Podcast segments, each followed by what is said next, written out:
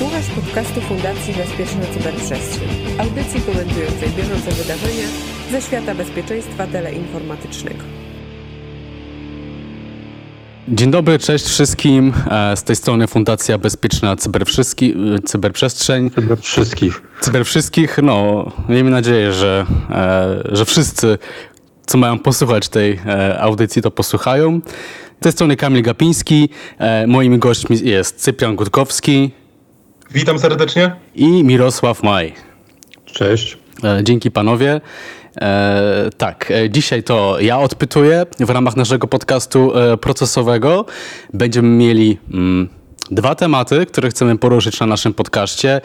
Pierwszy mm, będzie dotyczył e, trochę tematu e, danych osobowych, prywatności. Natomiast e, drugi, być może mm, znacznie ciekawszy dla właśnie słuchaczy, którzy przede wszystkim czekają na wieści z cyberbezpieczeństwa, będzie dotyczył krajowego systemu cyberbezpieczeństwa w Polsce i nowelizacji ustawy projektu nowelizacji ustawy. Ale zacznijmy od, e, od tej prywatności. I ja tak przewrotnie um, chciałbym po prostu może zwrócić się od razu do Cypriana, bo Cyprian w tej prywatności siedzi już e, nie od dzisiaj, nad danych osobowych się zna. No a więc Cyprianie, bo ja mam takie do ciebie pytanie. Jakbyś miał wycenić moją osobę, e, a raczej dane osobowe, moje dane osobowe, jak byś to zrobił? Czy w ogóle te dane osobowe mają koszt? Koszt, cenę? No, domyślam się, bo tak się umawialiśmy przed podcastem, że pijesz do wyroku Sądu Okręgowego w Warszawie, który wycenił rekord danych osobowych jednej pani. Ale ja nie mówię o tej pani, tylko mówię o sobie. Twoich y, nie jestem w stanie wyceniać. Ja myślę, że twoje dane osobowe są bezcenne. Natomiast też jakby nie mówić, trochę jesteśmy osobami publicznymi, bo w tych podcastach się udzielamy, więc te nasze prawo do prywatności też być może jest troszeczkę mniejsze niż innych osób, ale to właśnie już kwestie, które trzeba było rozstrzygać przed sądami, a na pewno nie będziemy się sądzić. Natomiast rzeczywiście tutaj nawiązujemy do wyroku Sądu Okręgowego w Warszawie, który jeszcze w grudniu wycenił tak naprawdę koszt danych osobowych jednej pani. Najpierw krótkie wprowadzenie. Tutaj rzeczywiście chodziło o sytuację kolizji drogowej, gdzie samochód, którego osobą, która ubezpieczała ten samochód i właścicielką polisy ubezpieczenia na ten samochód była jedna z pań, Poszkodowany w wypadku wystąpił do Towarzystwa Ubezpieczeniowego o przesłanie mu dokumentów tej polisy, no i Towarzystwo Ubezpieczeniowe wysłało polisę, w, którym, w której były niezanonimizowane dane tej pani, takie dane między innymi jak imię, nazwisko, adres zamieszkania, numer polisy, PESEL, telefon. Po czym, co jest też właśnie dość ciekawe, to Towarzystwo Ubezpieczeniowe y, powiadomiło tą panią, że przesłało takie informacje jako też przekazując, że nastąpił błąd z ich strony jakieś naruszenie ochrony danych osobowych. Rzeczywiście miało to miejsce, więc tutaj też dość spora świadomość, że mm, być może od początku nie było to właściwie zrobione. E, I Pani ta stwierdziła, że czuje się mm, zagrożona, że coś może się stać z jej danymi osobowymi, w związku z tym wniosła sprawę do sądu i wystąpiła o 10 tysięcy złotych odszkodowania.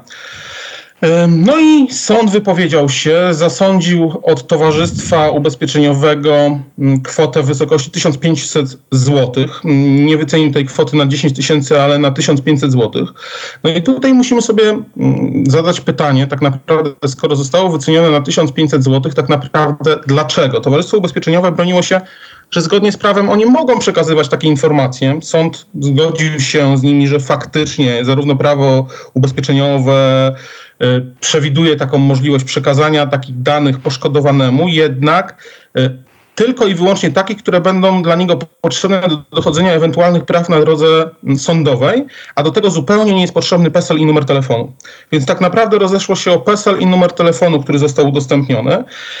I Wydaje się, że to te dane w tym wypadku są wycenione na 1500 zł. Sąd stwierdził, że ponieważ nie było żadnego naruszenia potem jej czy miru domowego, czy spokoju, ponieważ ten pokrzywdzony nigdy do niej, poszkodowany w wypadku nigdy do niej nie dzwonił, nikt do niej się nie odzywał tak naprawdę w związku z tą sprawą, sąd stwierdził, że mamy do czynienia z krzywdą, czyli z jakimś naruszeniem prawa niemajątkowego, tak, że coś się rzeczywiście stało i ta osoba mogła czuć się zagrożona, wyceniając to na 1500 zł. No ale teraz sobie pomyślmy tak naprawdę, jakie to ma konsekwencje. Co prawda w Polsce nie ma prawa precedensowego, tak jak w krajach anglosaskich, że już będziemy mogli się powoływać na pewien wyrok. Jednak gdyby na to spojrzeć i na przykład na wycieki w Morele.net, gdzie mieliśmy ponad 2 miliony rekordów wycieków, gdzie mieliśmy do czynienia z tak naprawdę z imieniem, nazwiskiem, zhaszowanymi numerami kart kredytowych, mieliśmy do czynienia też z telefonami, no dziesiątki różnych informacji, niektóre również z PESEL-ami, no to jeżeli szybko sobie przeliczymy, to nam wychodzi, że to jest około 3 miliardów złotych odszkodowań cywilnych, które Morele.net y, mogłoby wypłacić, a przypomnijmy, Morele.net dostało 3 milionową karę od Urzędu Ochrony Danych Osobowych, tak? Od prezesa Urzędu Ochrony Danych Osobowych. W związku z tym na drodze cywilnej, gdyby każdy z poszkodowanych wystąpił i sąd wykazałby się takim samym mm, zrozumieniem sprawy, no to te 1500 zł dawałoby 3 miliardy. To jest y, dość duża kwota. No bez wątpienia. To jest pierwszy taki przypadek w ogóle w Polsce, tak? Tak, w Polsce rzeczywiście jest to pierwszy przypadek. Przyznam się szczerze, że nie znam też jakiegoś takiego przypadku zagranicznego, który by wycenił w ten sposób y, jeden rekord danych osobowych, bo tutaj rzeczywiście mamy do czynienia z konkretnym jednym rekordem i to no nie jakimś strasznym, tak? No, powiedzmy sobie numer telefonu, powiedzmy, no PESEL i OK, bo PESEL, PESEL rzeczywiście jest tą rzeczą, która nas wyróżnia tak już zupełnie. Nie możemy sobie zmienić tego numeru telefonu, nie tak jak numer telefonu, tylko zostaje przy nas przez całe życie. W związku z czym, chociaż zacząłem się zastanawiać, czy nie możemy, ale nie będę rozwijał tego tematu, okay. bo kwestia płci to nie, nie ta sprawa. Ale ja mam takie ja... pytanie, czy mamy pewność, że to jest wycena, próba wyceny, niezależnie od tego, czy, czy to robi poszkodowany sąd, czy ktokolwiek inny w tej sprawie, czy to jest próba wyceny danych osobowych, czy to jest wycena strat najróżniejszego rodzaju, w tym y, możliwości użycia danych osobowych w tym, w tym przypadku, no bo ja bym powiedział, że jak, ja, jak mi by się takie coś zdarzyło, to bym powiedział, że najbardziej to mi to nie podoba się sam fakt, że nie wiem czy, kiedy, w jakim przypadku takie dane gdzieś tam do kogoś nie trafią w związku z tym i nie będą użyte, a może nawet nie w tej konkretnej sprawie, w żaden sposób nie powiązane w tej sprawie, ale no, doszło do nieuprawnionego, nadmiarowego, bym powiedział, udostępnienia, nawet przy tej interpretacji tego, tego sprawcy, tak, e, nadmiarowego jakby użycia tych danych e, i, i to jest takie coś, jakby nieraz się takie, nie wiem czy to w tej sprawie to też by się dało, bo tam się mówi o takim, pojawia się nieraz takie pojęcie w sprawach sądowych strat, nie wiem, moralnych, czy tam jakiś e, tego typu, ty Cyprian pewnie wiesz do, dokładnie, bo ja sobie przypomnę, nie wiem czy wy wiecie, E, bo to było wiele, wiele lat temu, jeszcze chyba końcówka lat 90., jeśli dobrze pamiętam, to ta ustawa o ochronie danych osobowych to jest z 96 roku, tak? E, Była stara, tak. Tak, stara, ta pierwsza. To jedna z pierwszych spraw, jeśli nie pierwsza i zdaje się, że wygrana przez e, jakieś małżeństwo, które otrzymało kartkę pocztową od banku, który wcześniej odmówił im kredytu. E, I oni wyraźnie żądali tego, że w związku z tym, że, bo się, no wiadomo, nie, nie dali kredytu, to się wkurzyli na nich i powiedzieli, że to w takim razie likwidujcie nasze dane. No i, no i później jak dostali kartkę, no to znaczy, że nie zlikwidowali ich danych. No i tam chyba było ze 20 tysięcy złotych, słuchajcie, no ponad 20 lat, ten, lat temu. E, I, I ta sprawa, wydaje mi się, że nawet była wygrana, tak, ale no, też przypominam ją, no bo tutaj ten, ten koszt, który byłby jeszcze prostszy, bo na się to obliczanie, no bo to w ogóle tylko da E, dane teleadresowe. No to wydaje się prostsze do zdobycia, prawda, niż coś takiego. Więc wracając jakby do podstawowego pytania, mam wątpliwość, czy to jest takie, czy powinniśmy o tym myśleć na wprost jako o wartości danych osobowych, które tutaj nadmiarowo, oto przy tej interpretacji powiedzmy korzystnej dla sprawcy możemy nawet zostać, zostały wykorzystane. Rzeczywiście, Mirku, co my byśmy bez ciebie zrobili? Masz pełną rację, że nie jest to wycena rekordu danych osobowych. Ja bardzo uprościłem tutaj tę sytuację, być może zbyt duży skrót myślowy. Rzeczywiście tutaj wyceniono straty powódki właśnie te niematerialne straty powódki, czyli tą obawę, która u niej wystąpiła na to, że jej dane zostaną wykorzystane w niewłaściwy sposób. Jeżeli przeczytamy, mogę dokładnie zacytować wyrok, bo myślę, że to jest ciekawa część wyroku, całego nie będę czytał, ale jeżeli czytamy w uzasadnieniu, fakt bezprawnego przekazania poszkodowanemu szerokich danych osobowych powódki nie prowadził do nękania powódki, prób zaciągnięcia zobowiązań z wykorzystaniem jej danych osobowych czy naruszenia jej miru domowego. Oprócz deklarowanych przez powódkę obaw związanych z możliwością bezprawnego posłużenia się jej danymi osobowymi przez osobę trzecią, powódki nie spotkały żadne dalsze konsekwencje. Krzywda wyrządzona powódce na skutek naruszenia jej danych osobowych okazała się zatem niewielka, Zatem i zadośćuczynienie powinno być w niewielkiej wysokości. Żądane przez powódkę zadośćuczynienie w kwocie 10 tysięcy złotych są w tej sąd w tej sytuacji uznał za wygórowane. To jest fragment, fragment no, ale czy, a, a ale czy przyznał mniejsze? A czy przyznał mniejsze? No przyznał 1500. 1500 zł zostało Czyli znacznie mniejsze przyznał w zasadzie. Ale, ale poczekajcie, tutaj do niczego nie nastąpiło. A teraz weźmy sprawę Morele.net i spójrzmy ludzi, którzy dostawali SMS-y, że mają dopłacić po 1 zł tu już zostało naruszone znacznie bardziej, bo tu już zostały wykorzystane ich dane osobowe, czyli no tak naprawdę... Dali 1500, dali 1501, no bo jeszcze jeden złotych mają.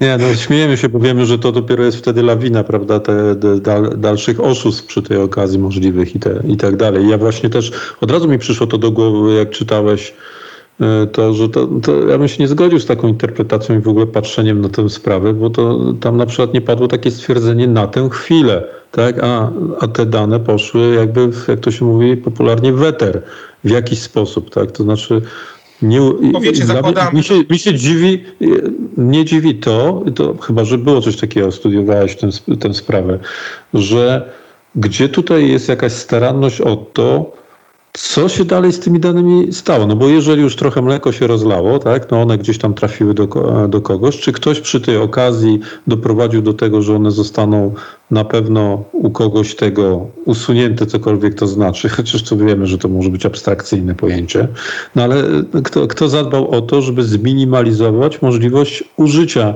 nieuprawnionego tych danych w przyszłości, czyli żeby nie nastąpiło cokolwiek z tych rzeczy, których no, ta, ta pobudka się obawiała, tak bym to, to zinterpretował.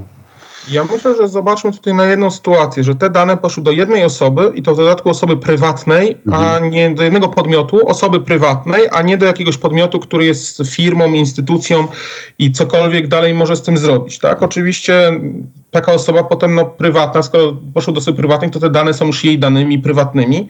One nie podlegają już w tym momencie. No, ja, ja, ja, wam powiem tak, przepraszam, że trochę się wcinam, ale ja, ja bym się bardziej bał, jakby, to, jakby moje dane trafiły właśnie do osoby prywatnej, do której nie życzę sobie, żeby trafiły, niż do jakiejś instytucji, nad którą mam jakąś kontrolę w sensie takim mogę na przykład, gdyby przegięli, mogę od nich y, próbować y, takie odszkodowanie wyciągnąć, że, że to jest samo w sobie takim wentylem bezpieczeństwa, żeby nie przegięli. Tak? A nad osobą prywatną, która po prostu może to jakby wykorzystać w inny, w inny sposób, z którą miałem jeszcze po, spór poniekąd, tak? No bo, no bo gdzieś tam e, doszło do... Tam nie było sporu, nikt niczego no, nie negował, wszystko... No dobra, ale, no, ale inaczej, źle, było to źle, prawdopodobne. No no, użyłem, użyłem określenia, które gdzieś się w terminologii e, prawniczej e, używa i dlatego Cyprian od razu zareagował. To złe stwierdzenie, której, z którą miałem sytuację e, z, nat z, natury konfliktową, tak? No, e, konfliktu jakiegoś interesów i teraz, no, że tak powiem, osłabia to no, jakby moją sytuację w, te, w, te, w tej relacji. Teoretyzujemy, tak? No bo nie znamy szczegółów i tak dalej. Słuchajcie, no właściwie to ta szkoda została tak wyceniona nisko, tak? To tak trzeba chyba interpretować, ja tak przynajmniej to interpretuję. No bo de facto żadnej szkody nie było, skoro dane nie zostały wykorzystane, czy nie wiemy, czy nie zostały wykorzystane. Ja to, ja to sobie patrzę tak na to. Jeżeli taka firma to zrobiła, to ja bym się w ogóle, nad, jakbym był gdzieś tam siedział za ławą sędziowską, to e, w ławie sędziowskiej się mówi, przepraszam, w ogóle nie jest. Chyba tak, tak Cyprian? Bo... Tak. Mirek, ty możesz za ławą siedzieć też. Ja, ja będę siedział za ławą, bo nie jestem sędzią, więc będę siedział za ławą sędziowską, to no to przede wszystkim się zupełnie czymś innym zainteresował. No to jest firma, która tak zrobiła w sposób nielogiczny zupełnie, tak, bo udostępniła te wszystkie dane, które są niepotrzebne, no to nawet te dwoje tych danych, te, które są niepotrzebne, więc ja po prostu mam prawo uznać, że to jest ich powszechna praktyka. Teraz no tak. pytanie, tak. ile razy oni to zrobili po prostu, jak oni w ogóle, czy to ktoś w ogóle tam myśli na ten temat w tej, i, i tym bym się zajął, tak, za to no. bym ukarał, a nie się skupił, a to jeden przypadek taki. To takie po prostu ba, bardzo wąskie i, że tak powiem, bez wyobraźni potraktowanie te, te, tego przypadku. No i właśnie teraz pytanie, bo skoro właśnie Mirku sugerujesz, że na przykład to może być taka praktyka e, często właśnie wykorzystywana e, w tego typu, w tej firmie czy, czy w podobnych, no to czy jakby Zastanawiam się, czy nie będzie nagle teraz wysypu takich usług, które ułatwią jakby dochodzenie w tej sprawie. No niech będą. Rzeczywiście tak może być, ale to znaczy posłuchajcie, bo jedną rzecz muszę sprostować, przynajmniej z orzeczenia, bo no, nie byłem na ogłoszeniu wyroku, nie wiem czym się dokładnie... A, powinieneś. Ani na żadnej rozprawie, nie wiem czym się kierował dokładnie sąd, ale czytając uzasadnienie do wyroku zrozumiałem, że ta firma y, prawie od razu przeprosiła za przekazanie tych danych, tak, zdając sobie sprawę z naruszenia, co by wskazywało, że nie jest to u nich naturalną sytuacją. Tak? Nie, nie, nie, nie, nie. A ja bym to zinterpretował inaczej. To, to by wskazywało na to, że zdali sobie sprawę, jaką ciągle głupotę robią i, i, co, i czym to grozi. Więc szybciutko chcieli po prostu przeprosić i, i zamknąć sprawę. E, ja na ich miejscu to bym od razu w ogóle zapłacił od razu te 10 tysięcy, żeby nie, nie, było, nie było głośno. Chociaż to no, ryzyko jest takie, że jakby się wszyscy odezwali, ci, którzy się dowiedzieli, że też mieli taki przypadek, no to wtedy byśmy mogli pójść te miliony. Wiesz, podpisujesz wtedy klauzulę, że nie będzie ujawniane nikomu ani kwoty, że do zapłacił się odszkodowanie, cokolwiek już prawnicy jadą i już potem ty nie możesz nic tak, mówić. wiesz, interpretacje Cyprian mogą być różne. No to jakby trafiło na Mirka, to pewnie e, Mirek by przeproszeń nie przyjął. Dlaczego mnie tak źle osądzasz? No. Bym powiedział tak, nie tylko przeprosiny bym przyjął. Dobra. Słuchajcie, ciekawy temat. Pewnie e, w przyszłości pojawią się, zakładam, podobne sytuacje. Dobrze, że to umówiliśmy. Spróbujmy teraz porozmawiać na, inny, na zupełnie inny temat naszego podcastu.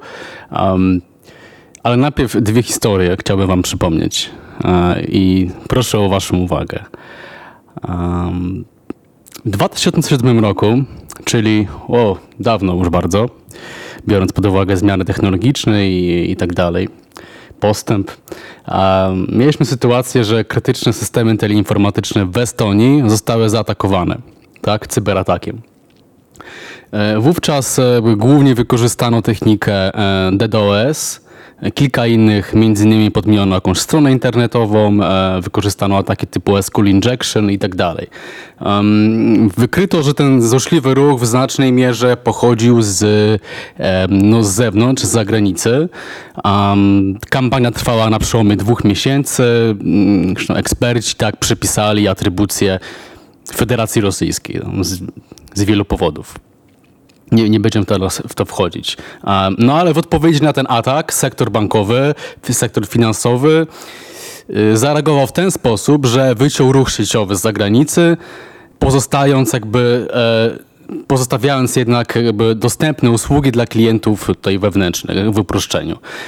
No i to było tam kilkanaście lat temu. To jest taka pierwsza sytuacja, którą chciałbym przypomnieć w kontekście tej naszej e, rozmowy, którą chcę z wami teraz e, rozpocząć. Druga sytuacja, niedawno, 2017 rok, mieliśmy do czynienia z ransomwarem NotPetya.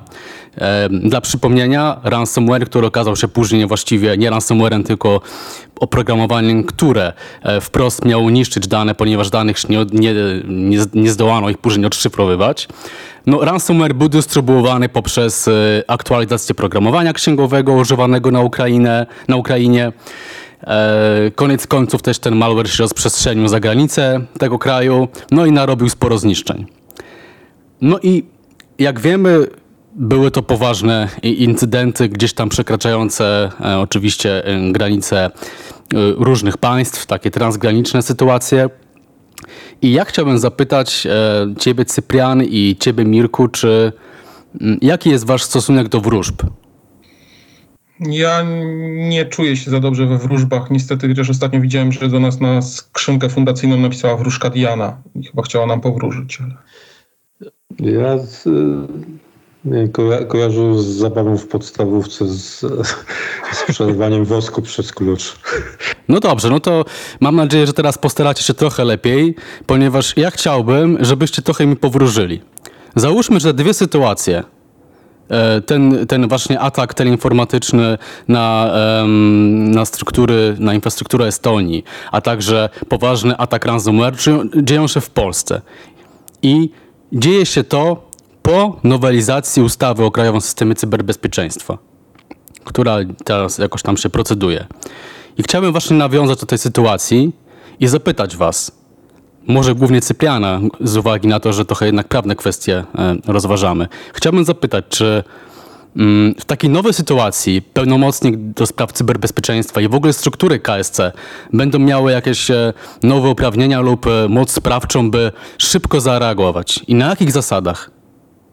Mm, dobrze, skoro, skoro pytasz mnie, to ja rzeczywiście odpowiem. Ja mm, rozumiem, że tutaj jest mowa o tym, o czym ostatnio jest dość głośno w mediach społecznościowych. Rzeczywiście to się pojawia mm, poruszanie tematu bardziej pod kątem tego, że ktoś nam odetnie internet.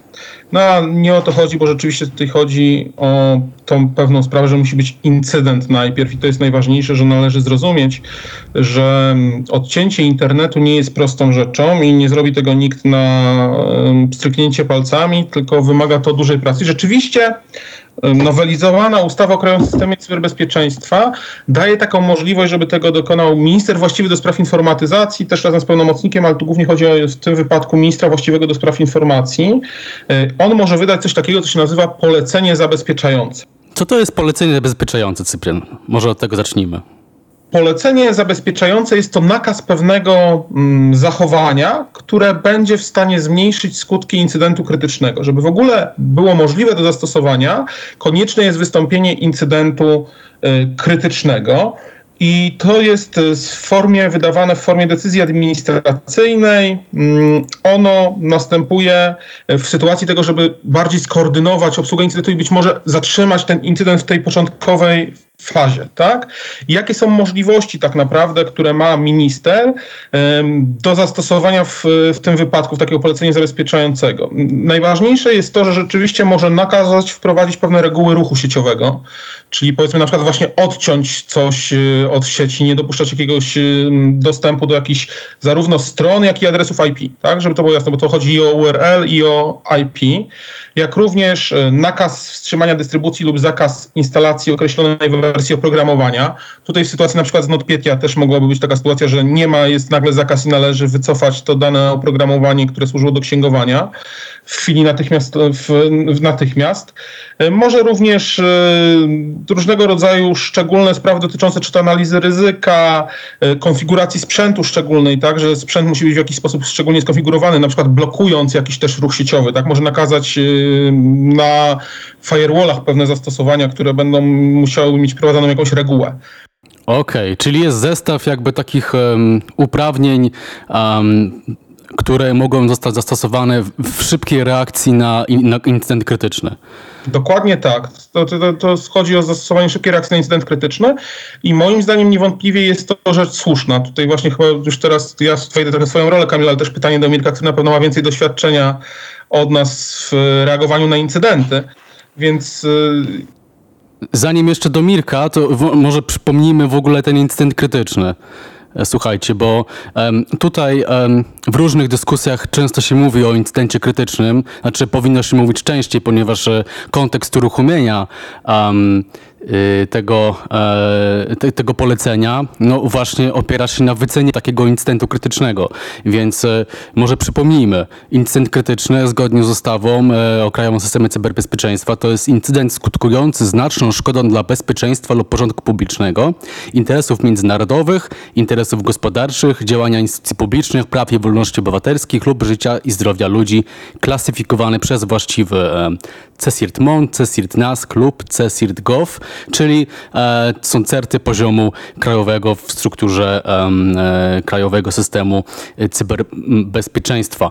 Więc e, może Zastanówmy się, czy te przykłady, które podałem na początku, ataki na Estonię czy na Pietia, um, teoretyzując oczywiście, um, czy tutaj byśmy mieli do właśnie do czynienia z takim incydentem krytycznym? Mirek, jak ty w ogóle, możesz podać taki przykład, nie wiem, wymyślić takiego incydentu krytycznego, który mógłby być tak sklasyfikowany? No taki przy, przykład to jest ten, który ty podałeś, tak? Na przykład to, co było w 2007 roku. Dochodzi do y, no, bardzo istotnych naruszeń w funkcjonowaniu sieci e, na poziomie państwowym. Tak? No, blokowane są banki, niedostępne są niektóre usługi i tak dalej, i tak dalej. Spokojnie możemy sobie to po prostu w ten sposób inter interpretować. Równie dobrze możemy sobie interpretować przypadki, które też e, może nie na skalę taką, którą e, od razu byśmy określili jako po prostu zagrożenie dla funkcjonowania państwa, ale na pewno sygnalizujące możliwość wystąpienia tej skali. Tutaj myślę na przykład o przypadkach, które miały miejsce co najmniej dwukrotnie na Ukrainie, gdzie y, no, w, w dużych okręgach, jak, jak e, w zachodniej Ukrainie tam chyba ponad 200 tysięcy ludzi było odciętych od prądu w wyniku ataku właśnie na, e, na infra, infrastrukturę teleinformatyczną, tak zwaną infrastruktur, infrastrukturę e, krytyczną e, operatora dostawcy energii elektrycznej. Czyli bardzo często się podaje tutaj takie, takie przypadki. A ja mogę podać jeszcze taki przypadek. Wyobraźmy sobie, że ktoś próbuje zakłócić działanie na przykład tra, transportu kolei, ta, która dzisiaj e, funkcjonuje zdecydowanie w oparciu o techniki teleinformatyczne i sterowanie automatyczne, że ktoś po prostu próbuje e, albo dosować, albo przejmować i zmieniać, e, zmieniać integralność tego typu systemów po to, żeby na przykład doprowadzić do, na masową skalę do, do katastrof w, w, ruchu, w ruchu transportowym. No to, no to takich przypadków można sobie wyobrazić bardzo bardzo dużo i dla mnie to w ogóle jest e, dziwne, w ogóle jakakolwiek dyskusja na temat tego, czy my powinniśmy mieć przy tej okazji mechanizm do tego, żeby spróbować w trybie no niemalże natychmiastowym. A to, co jest opisane, zwracam uwagę, nawet bym podgrzał atmosferę, zwracam uwagę, że to, co jest opisane w, w, ustawie o Krajowym Systemie Cyberbezpieczeństwa, to wcale nie jest taki tryb zupełnie natychmiastowy. Tam jest tyle punktów do, do wykonania i tyle działań do zrobienia związanych z działaniem specjalnego zespołu e, do, do spraw incydentów krytycznych, krytycznych, e, koniecznością porozumienia się wielu graczy. No właśnie, jak, jak to są gracze? Cyprian, ty, ty znasz ten proces mniej więcej? Tak. Jak on wygląda? Znam ten proces, wydaje mi się, dobrze, mm, ze względu na to, że też no, na ćwiczeniach w różny sposób jest to ćwiczone są próby, czy dojdzie do zwołania jakichś zespołu do spraw incydentów krytycznych i to nie, nie zawsze No to powiedzmy, jak już tutaj mówisz, no to powiedzmy, że, że, że ćwiczyliśmy również to w trakcie ćwiczeń tak zwanych KSC, e, czyli Krajowego Systemu Cyberbezpieczeństwa, e, które Fundacja wspólnie z, z NASKiem i z Ministerstwem Cyfryzacji jeszcze wtedy e, realizowała i, i ta, tam widzieliśmy próbkę po prostu tego, jak taka komunikacja się odbywa i to nie jest e, taka decyzja hop siup, prawda? Możemy powiedzieć tylko tyle, że wcale nie ma takiej wielkiej chęci zwoływania zespołu do spraw incydentów krytycznych, tak? Że, że to nie jest tak, że natychmiast wezwijmy i załatwmy sprawę. A tutaj przy tym incydencie krytycznym, najpierw w ogóle co musi się stać, żeby zwołał się ten zespół? Przede wszystkim musi wystąpić jakiś incydent. Właśnie, czyli nie zagrożenie, ale incydent lub potencjalny incydent, tak? Tutaj. To nie jest, mhm. to nie jest coś, że sobie wyobrażamy, że nagle ministrowi wpadnie coś do głowy, że zwołajmy zespół, tak? Dzisiaj zwołujemy zespół. Nie. Musi być incydent, czyli jeden z podmiotów Krajowego Systemu Cyberbezpieczeństwa. Musi go zgłosić musi to zgłosić, czyli albo operator usługi kluczowej, dostawca cyfrowy, tak, no to są te podmioty, które najpierw muszą zgłosić incydent.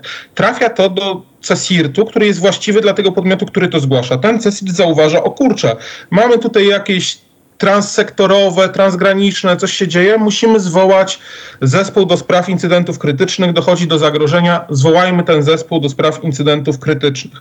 Następuje próba zwołania i w skład takiego zespołu kto wchodzi? W skład są oczywiście przedstawiciele trzech CESIRT-ów, czyli CESIRT-u Ministerstwa Obrony Narodowej, CESIRT-u NASKowego i CESIRT-u GOV, czyli Agencji Bezpieczeństwa Wewnętrznego. Wchodzi Rządowe Centrum bezpieczeństwa jeszcze.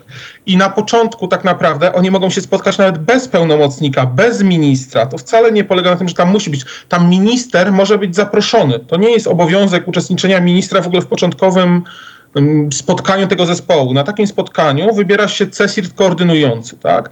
To jest techniczne spotkanie operacyjne po prostu. Jest to czysto operacyjne spotkanie, które stwierdza, że rzeczywiście mamy do czynienia z taką sytuacją, że jest olbrzymie zagrożenie, w związku z tym powołujemy CESIRT koordynujący i przystępujemy do następnego działania.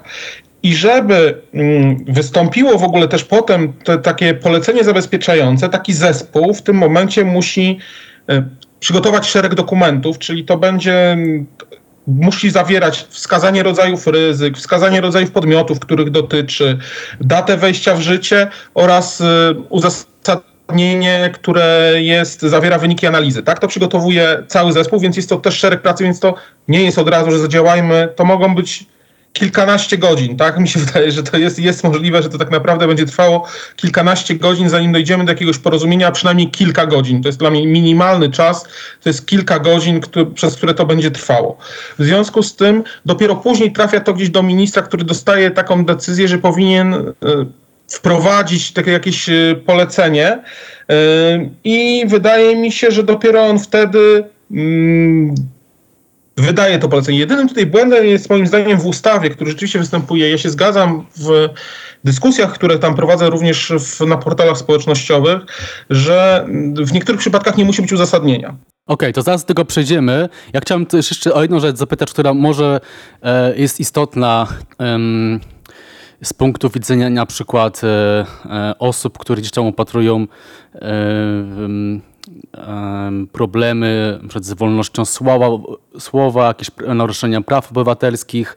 Ja się zastanawiam, czy na przykład e, jeżeli założyłbym sobie stronę internetową, w której oczerniałbym na przykład struktury administracji państwowej lub po prostu jakichś polityków, to czy e, ten instrument, który jest wprowadzany przez KSC umożliwia zamknięcie takiej strony? Ale dobrze w ogóle, Kamil, że poruszyłeś to, e, ten, ten temat, bo myślę, że w ogóle właśnie rozmowa też, e, no bo rozmawiamy o tym, no bo wystąpił problem, tak? Tylko, tylko tak. powiedzmy, dlaczego wystąpił ten problem? Właśnie dlatego, o czym w tej chwili Kamil powiedział, tak, że po, pojawiły się, że ma, masowo to złe słowo, ale dość często e, interpretacje tych zapisów jako interpretacje godzące właśnie w wolność słowa, cenzurę i tym podobne e, rzeczy. Ja powiem szczerze, no starając się, no bo mamy tam złe doświadczenia, tak z akta tam sprzed iluś lat, prawda, i, i, no i w ogóle to, to oczywiście bardzo fajnie się wpisuje, e, w, że tak powiem, w spory polityczne obecne e, i to jest bardzo, wtedy można szybko medialny temat zrobić. Zresztą obserwujemy, bo do nas przecież do fundacji trafiają takie, takie pytania, gdzieś tam występujemy i, i próbujemy też wyjaśniać. I, i co ciekawe, właśnie te, te pytania ostatnie ze strony mediów, no właściwie dotyczą tylko tego wątku, tak? Tylko y, czy ktoś tutaj nie zrobi cenzury, nie zrobi e, ataku na wolność słowa e, i nie pozamyka stron po prostu, a najlepiej jeszcze twórców tych, tych stron przy okazji takiego, takich zapisów.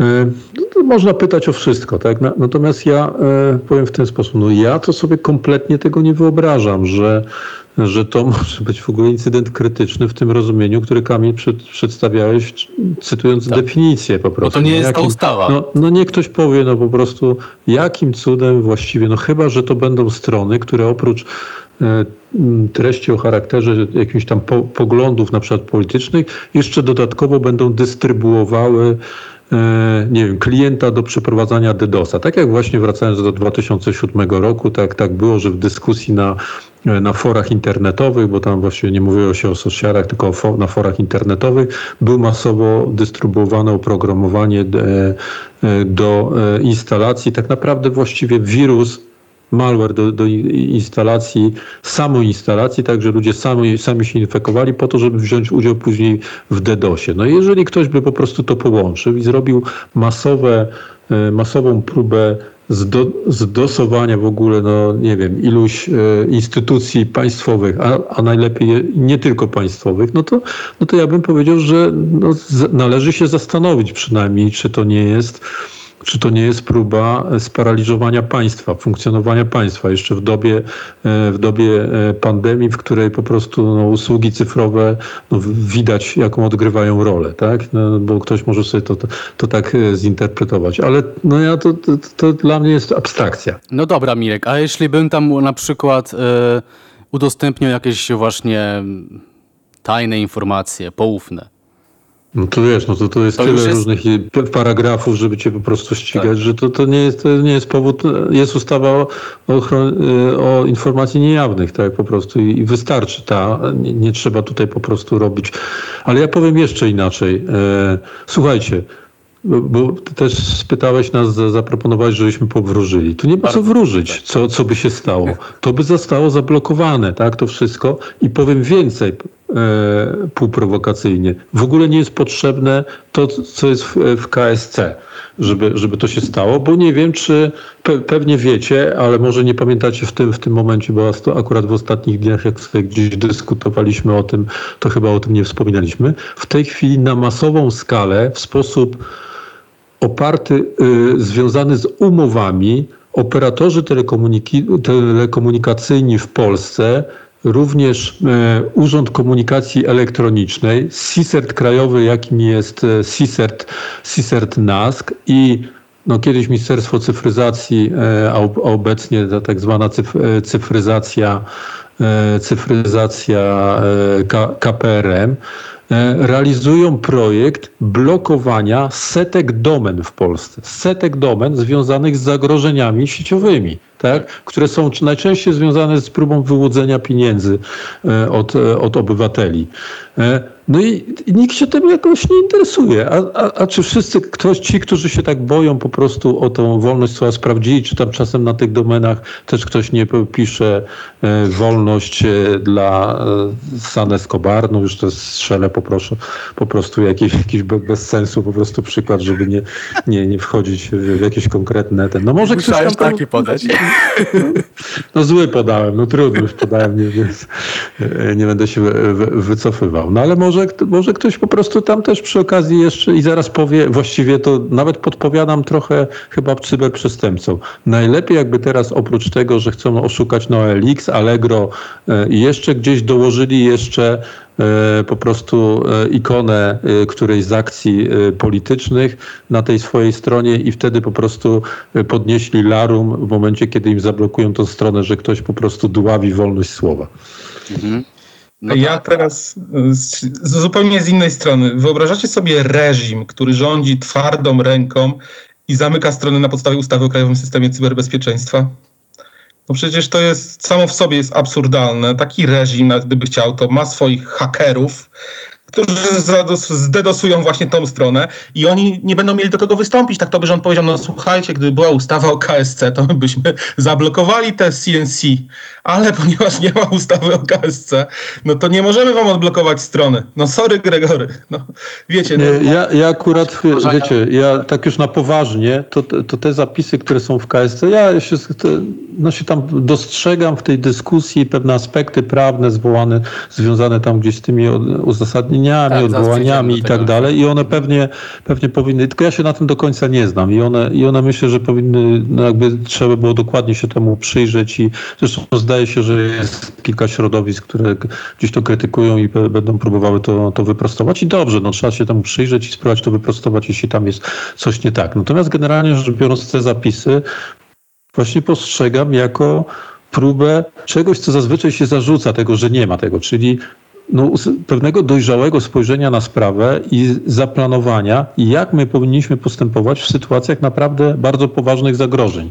I y, proponując pewną dość precyzyjną, dość precyzyjny mechanizm postępowania, tak, który na, na, gdzieś tam możemy dzisiaj tylko testować w jakichś ćwiczeniach, obyśmy nie musieli sprawdzać na, na żywo, bo on wtedy też mogłoby się okazać, tfu, tfu, że on jest jeszcze za mało że tak powiem, radykalny, jeśli chodzi o uprawnienia niektórych, którzy, którzy muszą bardzo szybko podejmować decyzje i od tych szybkich decyzji zależy e, to, czy, czy no naprawdę coś złego się nie stanie. Czyli właściwie, czy nasza konkluzja w tej części dyskusji, zanim jeszcze chwilę wspomnimy o tym, o tym uzasadnieniu, sprowadza się do tego, że ustawa o Krajowym Systemie Cyberbezpieczeństwa, nowelizacja nie dotyczy takich tych właśnie kwestii a, odnośnie gdzieś tam wolności słowa, czy jakby swobód obywatelskich i wyrażania opinii i tak dalej, bo to dotyczy naruszeń, naruszeń bezpieczeństwa, czyli incydentów. I... Ktoś musiałby to połączyć, tak? tak, Ktoś musiał, tak.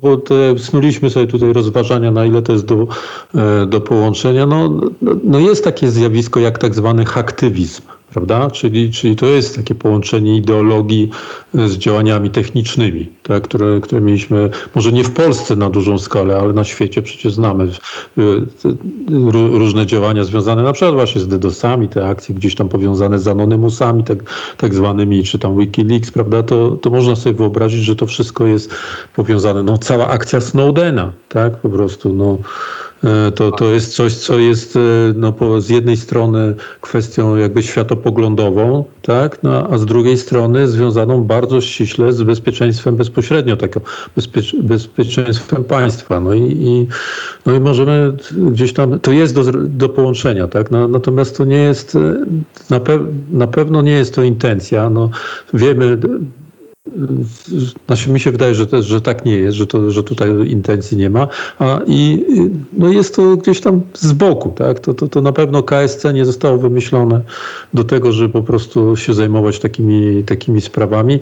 Ja nawet skomentowałem jedną z tych dyskusji, o których Cyprian wspominał na, na, na socialach, właśnie, że dla mnie to takie, takie podsumowanie trochę tego jest, żeby właśnie nie dać się nabrać na tą, e, na tą próbę takiej narracji medialnej i próby z, jakby sfokusowania, bo w ogóle wrzucenia tylko i wyłącznie w ten E, w ten, e, ten korytarz dyskusji o wolności, cenzurze i tak dalej, no bo ci, którzy prowadzą to, to z moich obserwacji wynika, kompletnie nie wiedzą, co to jest Krajowy System Cyberbezpieczeństwa i co to są zagrożenia o charakterze technologicznym, które mogą położyć państwo na łopatki tak, jeśli ktoś się tym poważnie nie zajmie, tylko słusznie pewnie, ale y, tylko i wyłącznie rozumieją jakby aspekty, no się słusznie z punktu widzenia tego, że też tym się trzeba zajmować, no, związane z wolnością słowa, cenzurą i tak dalej. Natomiast jest to bardzo wąskie rozumienie, które zahacza w ogóle o to, czy, czy ono w ogóle występuje w tym przypadku, czy powinniśmy w ogóle w tym przypadku o tym rozmawiać, bo są inne, inne sytuacje, gdzie, gdzie pewnie więcej takiej dyskusji powinno być. Cyprian, Mi się wydaje, że jedno ważne jest tylko jeszcze kwestia tutaj, żeby dodać, że tak naprawdę przez bezpieczników aktywizm jest stawiany na tym samym poziomie, co cyberprzestępczość i cyberterroryzm, tak? Jest to jedno z zagrożeń, które grozi nasz, bezpieczeństwu naszych systemów, więc, więc rzeczywiście to dokładnie tak wygląda. Nieważne kto to robi, ale no jednak to jest również, również niebezpieczne. E, tylko dodamy, bo to jest ważne, że zaprosiliśmy wszystkich, którzy uczestniczyli w tej jednej z takich dyskusji na LinkedInie do uczestnictwa w podcaście. Nikt nie był zainteresowany, żeby, żeby dołączyć, więc to też należy, myślę, że słuchaczom taka informacja, że to nie my sobie wymyśliliśmy, że będziemy teraz e, tutaj odpowiadać bronią i nie mają, druga strona nie może się odnieść. Natomiast rzeczywiście tak, bo nikt nie był zainteresowany, to, to wyjaśnienie dla słuchaczy. Ale w naszych spoczynkach, na, znaczy w naszych staraniach, nie, w naszych staraniach na temat szerzenia wiedzy o KSC nie, nie spoczniemy, bo tak jak, fundac, tak jak nasza fundacja, ta ustawa dotyczy cyber wszystkich. Tak. Cyprian, to może krótko jeszcze odnośnie tego uzasadnienia stosowania um, takiego polecenia zabezpieczającego. Mhm. Rzeczywiście jest kwestia taka, że można odstąpić od stosowania uzasadnienia. To przewidują przepisy ustawy, nowelizowanej ustawy o Krajowym Systemie Cyberbezpieczeństwa. I to jest o tyle z punktu widzenia istotne ze względu na to, że powiedzmy taka, mm, takie uzasadnienie, jeżeli stałoby się publiczne i trafiłoby do dostawcy internetu, tak, załóżmy, którego wymagamy obcięcia czegoś, e, no to na przykład zdradzałoby jaki obiekt jest infrastrukturą krytyczną, e, zdradzałoby różnego rodzaju tajemnice państwa. Tak? Podaję przykład, tutaj przykład rzeczywiście najłatwiejszy jest o tej infrastrukturze krytycznej, że stąd tutaj to uzasadnienie jest niepotrzebne. Natomiast e, uzasadnienie jest niezbędne ze względu na to, jeżeli by chciało się pójść do sądu administracyjnego, już właśnie tutaj zgodnie z kodeksem postępowania administracyjnego zaskarżać decyzję, tak, że ona jest y, zła i tworzy jakieś szkody, domagać się odszkodowania nie wiadomo czego, ale ogólnie toczyć postępowanie sądowe. I tutaj to uzasadnienie jest konieczne, stąd pomysł jest przynajmniej taki mój, że to być może należy utajnić część y, uzasadnienia. Nie, nie całe uzasadnienie, że część uzasadnienia mogłaby być tajna, mogłoby się wtedy okazać, że to prawie całe. Więc też rzeczywiście jest problem, ale jednak uzasadnienie powinno się ukazać i powinno nastąpić y, możliwość odwoławcza. Druga sprawa, skoro już mówimy też właśnie o tych wszystkich zabezpieczeniach, tutaj pojawił się też problem tego, że takie polecenie zabezpieczające można wydać na dwa lata. Tylko, że nie jest do końca na dwa lata. Ono nie jest na dwa lata, ono jest na czas obsługi. Ono jest na czas obsługi incydentu krytycznego nie dłużej niż dwa lata. Tak? Więc jeżeli incydent krytyczny zamkniemy w miesiąc, to jest koniec tego polecenia. Wiem, że już przedłużyliśmy czas, więc też nie, nie chcę przedłużać, ale kilka zabezpieczeń, rzeczywiście tych wentylów bezpieczeństwa można by wprowadzić, na przykład, że o takim zabezpieczeniu musi wypowiedzieć się sąd w terminie na przykład 48 godzin, no nie wiem, tak jak sądy 24 godzinne. Rzucam teraz czymś, co mi przychodzi do głowy w tej sekundzie, tak? Ale gdzieś coś, jeżeli chcemy tego zabezpieczenia i tej pewności, że ta wolność słowa będzie utrzymana, to być może o tym powinien też decydować e, sąd. Jaki poziom sądu? Trudno mi powiedzieć, natomiast taki, taką mam koncepcję. Słuchajcie, temat jest bardzo obszerny. Nie podjęliśmy jeszcze wszystkich tematów, które związane są z tą nowelizacją. Będziemy go na pewno kontynuować. Tutaj jeszcze mamy e, dużo nadzieję, że kogoś doprosimy do tej dyskusji jednak i uda się jeszcze jakieś z tej strony zaangażować, ponieważ e, no, nam zależy na promocji jakby cyberbezpieczeństwa i dobrego jakby systemu, zależy nam na tym, by każdy był wysłuchany. E, natomiast e, e, dzisiaj sobie troszeczkę, troszeczkę powiedzieliśmy no, o tych kwestii, tych, tych, tych, tych poleceń. Mamy nadzieję, że trochę wyjaśniliśmy szerzej ten, ten kontekst. Dziękuję Mirek, dziękuję Cyprian. E, Dziękuję słuchaczom za dołączenie do naszego podcastu. E, Możecie nas słuchać e, w swojej ulubionej aplikacji podcasto- podcastowej, na YouTubie o, i na naszej stronie internetowej www.cypsecurity.org. Prowadził podcast Kamil Gapiński. Dziękujemy cyber wszystkim. Cześć. Tak, Mirek przede Chmal. wszystkim. Cześć. Pozdrawiam Cześć. wszystkich. Na razie.